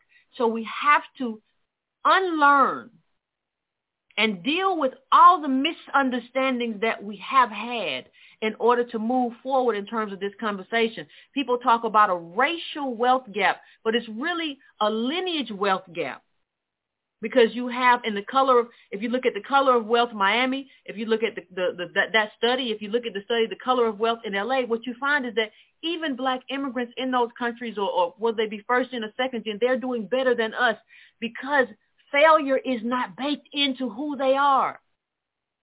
That is not who they are. And there is, there are studies that show there's a preference for them because they know that they don't carry the same baggage and the same claim that we have. So this is not a melanin-based conversation. This is about a very specific group that is owed a very specific thing. You know, I talk about all the time, you know, it, it takes it takes much longer to, to, to heal a wound than inflict a wound. So, you know, you all, I broke my ankle uh, uh, playing basketball, right? And you all know that it took seconds. I heard I heard my ankle snap, pop, and I was out, right? Didn't feel anything till later because the body has a lot of ways of covering up you being real messed up. So I didn't feel it, but that was that was what it was. It took me months to to heal that ankle.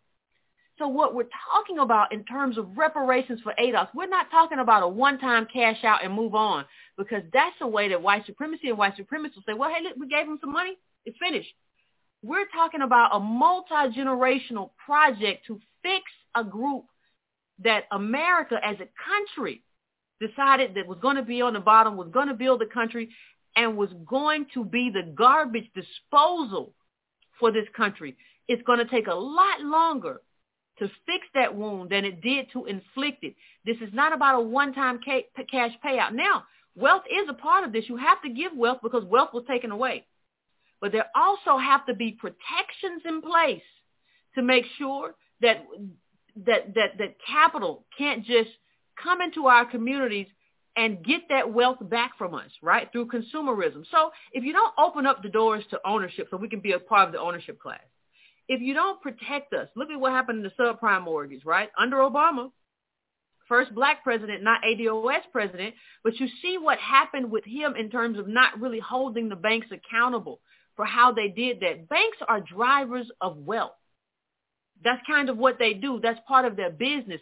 We cannot be locked out of that part of wealth and wealth building, but that is exactly what is happening. And that is exactly what has happened. And it has happened for 400 years. So when I think about it, I'm not just here to have a conversation about reparations and what that looks like. I have to do as my charge to help you understand the, the misunderstandings that led us to this place to believe that this was not due or that there's some other way to do it. What we're faced with now is the realization that America is not built on wealth now. America is built America is built on wealth, but it's not built on income. America is built on wealth and intergenerational transfers. And in that kind of scheme, we fail. There's nothing we can do but fail because all of our wealth, intellectual property, everything that we have had has been stripped from us. So in order to make us whole as a group, the thing that has to happen when I talk about that wound that was inflicted, it has to be healed. And that healing has to be multi-generational. It would make no sense to have several generations tethered to the bottom and oppressed and abused by America. And then say to yourself or to me or to anyone else that we're just going to drop a bunch of money on this one generation and call it quits. This is going to be a very complicated and complex process. That's just what it is. And there's no way around that. And it's going to be the next generation and the next because we have to close. People say the racial wealth gap is really a lineage wealth gap, but we have to close that gap. And you have to pour resources into this community until that gap is closed. You have to pour protections in terms of policy into this community until that gap is closed. You have to do the work until that gap is closed. And I will point to the Jewish community in terms of the Holocaust. They don't just give give resources and money and help to people who were in the Holocaust. They give to their descendants because they're considered to be standing in the shoes. And what we would say here today is that ADOS is standing in the shoes. And there has to be a multi-generational because we're going to have to tweak this as we go. There are some things that are going to have to change. There are some things we have to have wealth and we have to have certain protections and there has to be within our policy framework some way to make that happen in a way that not only protects us and our wealth, but, but kind of ensures that we are taken, incentivizes business as well to take us into that framework and say, hey, you didn't get this. We're going to, we're to give this to you. There's a credit for this. There's a tax credit for that because there has to be a way to build us into the ownership class. And so I, I kind of take issue to people say, well, it's just a check or it's just this. No, it's not just one thing. It's a lot of things that go together. It is a robust reparations plan that we're looking for. It's not something I've seen people write and, and, and experts in the field write that it's going to be a 15-year plan. And I think that is, that is highly irresponsible because it has to be a generational plan, right? It has to be, you know, when you look at this, let me just read something. In 1962, there's $470 billion of household wealth. By 1980, it's $11 trillion. Today, it's over 100 trillion in household wealth, nearly entirely held in white hands. White America has locked in their privileges and sold us, and, and, and sold us Cosby and LeBron James to kind of take away from the fact that those, the rest of us have nothing. And we have been so embarrassed about having nothing that we have not shared that with anyone. And we have kind of just you know, kept our pain to ourselves while we're on the verge of a $70 trillion transfer of, of, of, from white boomers to their children. And our parents have nothing to transfer. And that transfer was stolen and that transfer was plundered. And so what has to happen now is that there has to be, you know, we have go, we tried everything else. You see that money is about to be passed down from, from, from, from white boomers and to, to their children. And some of that is being passed down now thanks to COVID. We tried we tried do for selfism. We tried we tried black business. You ate us up, you gobbled us up, stole our intellectual property. There's nothing, absolutely nothing that has not been tried by us and it doesn't work. So we are back to reparations. You all remember when the general had to come to the black people and say, I know I promised y'all 40 acres and a mule. And thanks to um, you, Andrew Johnson, that president at that time, none of that happened. That's the consequence of politics. We didn't get what we were owed. We didn't get what we were due. And when we tried to do it, even in terms of land, that land was stripped away from us. We were great at farming. Like if, if you know, even when people talk about agribusiness, great at all of that. But you can't do it if your own government weaponizes itself against you. And that has been the story of our existence here. So when I talk to Yale and when I talk to the people in this room, what I'm saying to you is that this is a multi-generational project that we need the people who are at the helm of academia to quantify, right? To qualify, to put this, we have a lot of data right now, to put this all together, to put a cost to it and decide how we are going to use this bill that we build as a reparations bill, right, to actually redistribute wealth in a way that protects ADOS and finally pays us to do that America promised us a long time ago that never that it never gave us. And if we don't have that, when we talk about urgency, if we don't have that, it's not hyperbolic for me to say that we're finished. There will be diversity in your new there will be diversity there will be people that come from other countries who are brown. Um, there will there will be uh, black people who look like us who don't come from what we come from um, around you, but it won't be us. And you will have shut out us, and you will have kind of relegated us to poverty and homelessness if you don't take seriously a reparations project that makes us whole. And that's why I'm here because Yale is the place where you are in terms of what you do and how you do it, and you're the best at doing it in terms of everybody knows Yale and Harvard, right? So you all are essential in terms of how this project works and what you're willing to contribute to. What I what I've said before is a multi generational um, project, and we have to have it because we can't exist without intergenerational wealth transfers. And we've already done AB, you know, we've already done a reparations bill uh, in terms of an ADOS chapter in California. We've already done that. But those who are serious about reparations need to get on board with us and help us because you have tools that we don't have and we need to work together in order to, to, to make that happen. And if it doesn't happen, ADOS is in for a lot of trouble. You'll have black people, but it won't be people who come from chattel slavery. So I, I just want to end it there, and I want to thank you, Chris.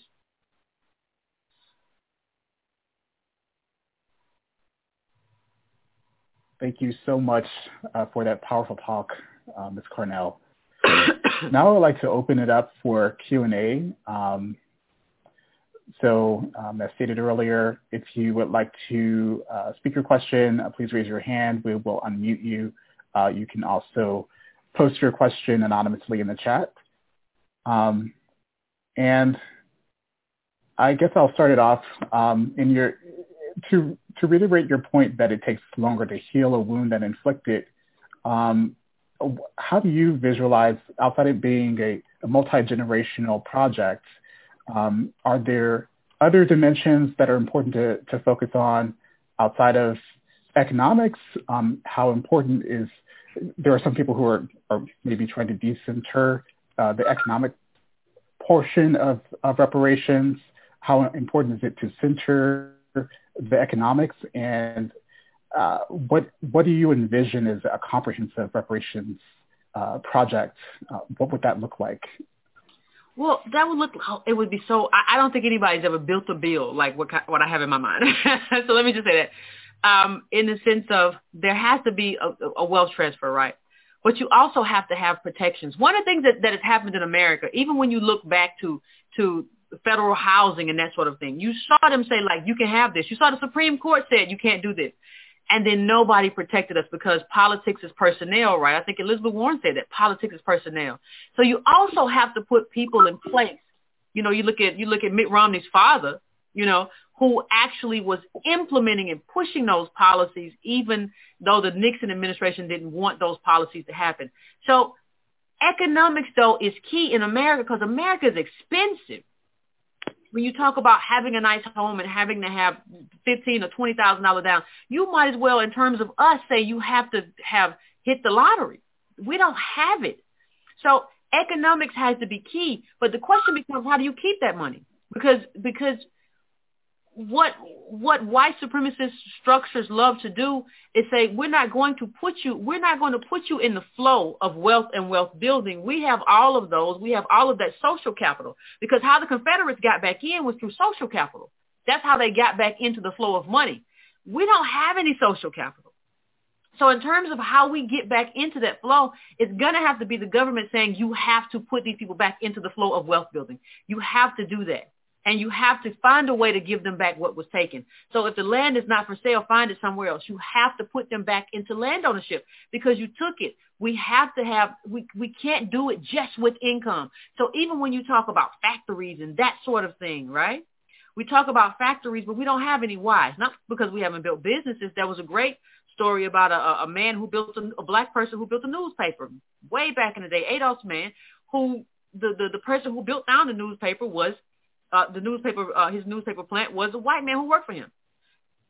You know, you can go back to you can go back to Black Wall Street. You can go back to all of these times when we have been plundered, and you have to not only put us in a position to own what we own and have what we have and protect us from from from these sort of uh, white capitalist predators who just say want to give the money back to me, and that's what you want to do because we've never had it. We've never been trained in wealth building. So at a certain point, you want to be like, yeah, I like a Ferrari or I like this. There has to be a way to do that to kind of design it for specific plans that that that build wealth as opposed to just what everyone would like us to do is to get in the lane of consumerism and just oh you got a bunch of money let's go buy some stuff reparations is a seed that we need to plant to build wealth for future generations, and America, America needs to keep pouring wealth into the group until that racial wealth gap is zero. We're equal. We're equivalent. And it makes no sense. When you look at the charts, what you'll see is that even people who have come from other, from other countries, whether they be Latinos, whether they be Black Africans, whether, no matter who they are, whether they be Europeans, they come here and they catapult. You know why? Because America has a way of making certain people white, and it has nothing to do with melanin. And it leaves us at the bottom. And they tell everybody else that's these Negroes. They just don't know how to work. They don't. They don't know. They have a problem with their culture. They're somehow deficient. So there has to be there have to be policies in place to protect that wealth protection, to protect that wealth. But there also have to be policies in place that make sure that when we do have the wealth, we're able to access certain business arenas. We're able to access certain and buy certain land. So a landowner can say, I don't want to sell to you. It is my land. I won't sell. I don't want to sell to a black person It drives down it drives down the, the, the, the, the quality of the neighborhood. There have to be policies in place that ensure that that cannot happen. And those have to be very, very, very robust policies. There have to be policies in place in terms of how we're schooled. You can't just say like the, the, Chicago tried to say, well, you, you're not the Chicago, um, I mean, Illinois Supreme Court, I think tried to say, well, you're not entitled to schooling. How? By what right? By what right is that equal protection? So there are a lot of laws that have to kind of go in tandem with reparations. And what I kind of look to um, Yale and, and other premier institutions to do is to kind of help us decide what those other things and what those other laws are that should go in tandem to what we're building.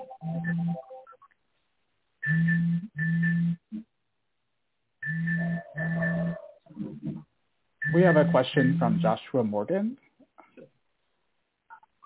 Hi, Yvette. Thanks for being here tonight and for helping us all get an understanding of how to advocate for ourselves and, and for our allies.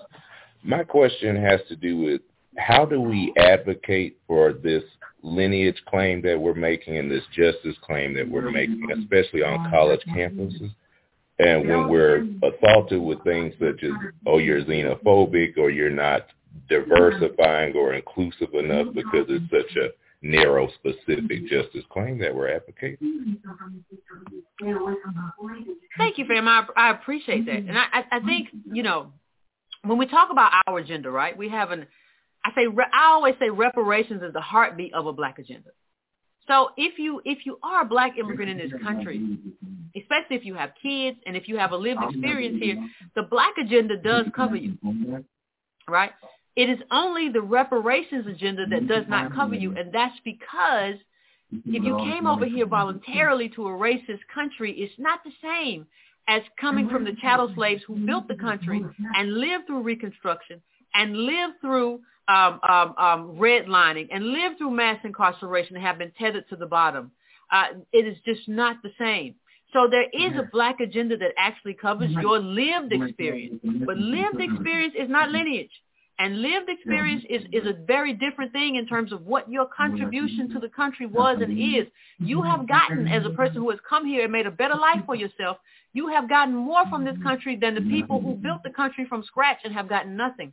So I think you have to talk about it in terms of the reason we're carving out this space as ADOS, as a specific lineage, is because we have a specific cause and we have a specific contribution to this country that no one else has, right? And so that is that is how you have to kind of speak to that. You have to speak to the specificity. And let's be honest, everybody else always has the specificity. I don't have any problem with a Haitian American or Jamaican American or Nigerian American or Ghanaian American telling me what where they come from and what their lineage is and, and that's wonderful. I understand who you are and I respect that. I need everyone else to respect us too in terms of what we are in this country and what our contribution has been. You know, when you talk about the Immigration Act of 1965, it came right after the Civil Rights Act. So a lot of people, a lot of black immigrants and other brown people who are here are here because of the freedom struggle of ADOS. And so there has to be some respect for what we built that allowed you to come here and make a life for yourself, right? And there also has to be some support for, for what has happened to us. And we've already given our part in terms of what we've done. And let me just say this. ADOS shows up for everybody. Whether you're talking about Amadou Diallo, whether you're talking about Botham Jean, whenever a black immigrant is assaulted, we don't ask, well, is, are they ADOS or a black immigrant? We show up and we show out and we stand for you. And I think the call to action right now is for black immigrants to stand for us. We've always stand for you. We've never, we have never, we have never had any kind of tribalism. We have never said that, that, you know, black immigrants can't live in our neighborhood. We have never done some of the stuff we've seen around the world where people throw Molotov cocktails and try to run people out of their communities. We've never done any of that. We have always been here for you. And I would say to black immigrants, now is the time for you to be here for us.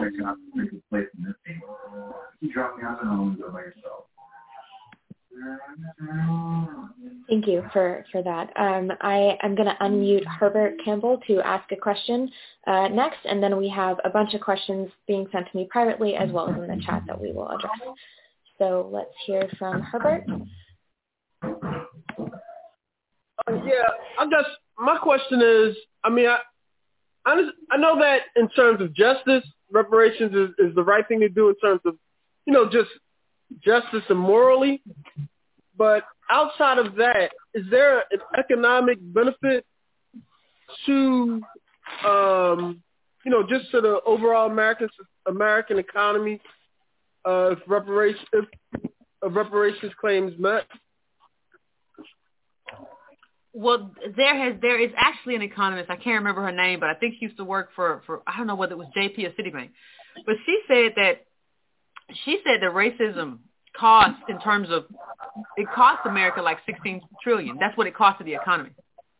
16 million lost um, to the economy. So when you look at when you look at what when you look at what she says, it's not just a loss to ADOS, which is my primary concern.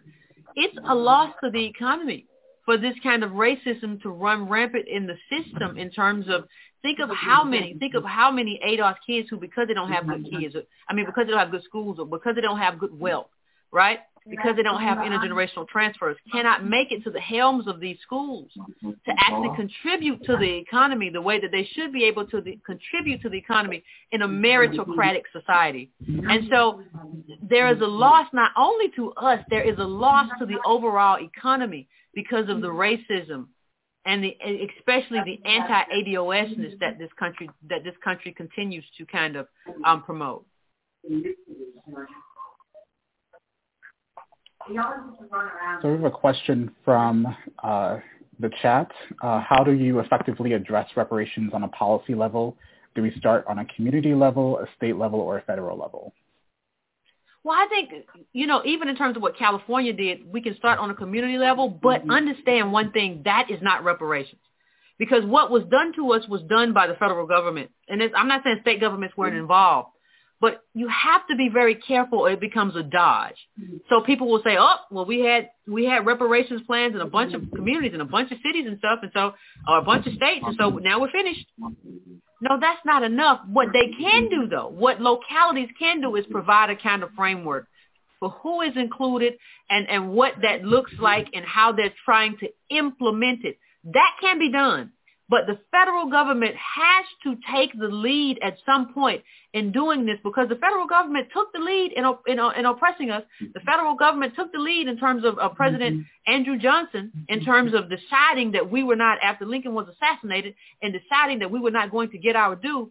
The, uh, Truman took, uh, uh Harry Truman took the lead and, and not doing anything uh, uh, until, until very late, you know, in terms of mm-hmm. lynchings and, and and uh, uh, in terms of airing that racist movie at the White House and, and furthering white supremacy. So the federal government has taken a lead, even in terms of when you talk about FDR and talk you talk about his housing and how that segregated us, and even in even in communities where where ADOS and white communities had already integrated, you still put up and erected, even in the New Deal, a lot of stuff that segregated us and relegated us to to the ghettos in terms of how that started. So you you still have the federal government has to take a lead. And the local government doing things i'm not opposed to it but it cannot be a dodge. And it cannot be a dodge away from ados. You cannot say minority. It cannot be about just people of color. It cannot be about just black people. It has to be about a very specific group of people in terms of being able at least with one parent to trace yourself back to slavery and sharecroppers and everything that happened there was a specific kind of harm done to our community, and there has to be a specific kind of redress. And it's not a minority redress or people of color redress, it's an ADOS redress.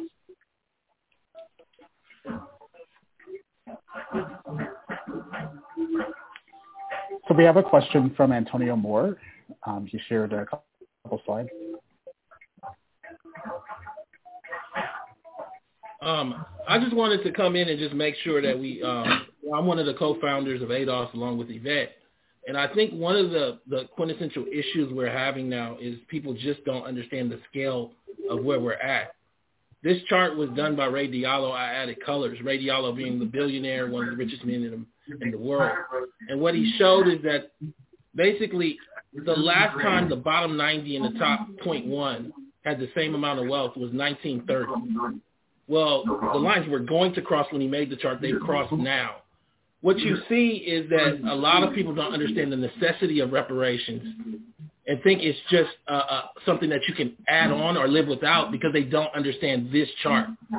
Now, across the uh, horizontal is time, but I'm going to in a second add numbers so you also can see numbers because it's just as important, meaning how much wealth was in American households in 1930 versus today. And one of the things that you see is that our psyche, and here it says black psyche, but it's white psyche as well, is built off of the time period when this line is going up, this red line. This red line is the share of wealth held by the bottom 90. So in 1980, it peaks out around 35% of all of the wealth in in households. It's in the bottom 90. There's a great amount of sharing, New Deal, affirmative action. We then have Reagan with deregulation and everything else. Here it's the other way. And by today, what you see is for the first time since the Depression, the bottom 90 and the top 0.1 have the same amount of wealth again. The difference being, and on the second chart you can show, white America now has a hundred trillion dollars of wealth. So we talk about Dr. King and we talk about civil rights, and I totally understand, but I don't think we understand the the gravity of how the moment has changed over a, really a single lifetime. So white America in 19, I mean America at large in 1962 has about 473 billion dollars in household wealth. By the time you get to 80, it's at like 2.4 trillion. By the time you get to 89, it's at 24 trillion.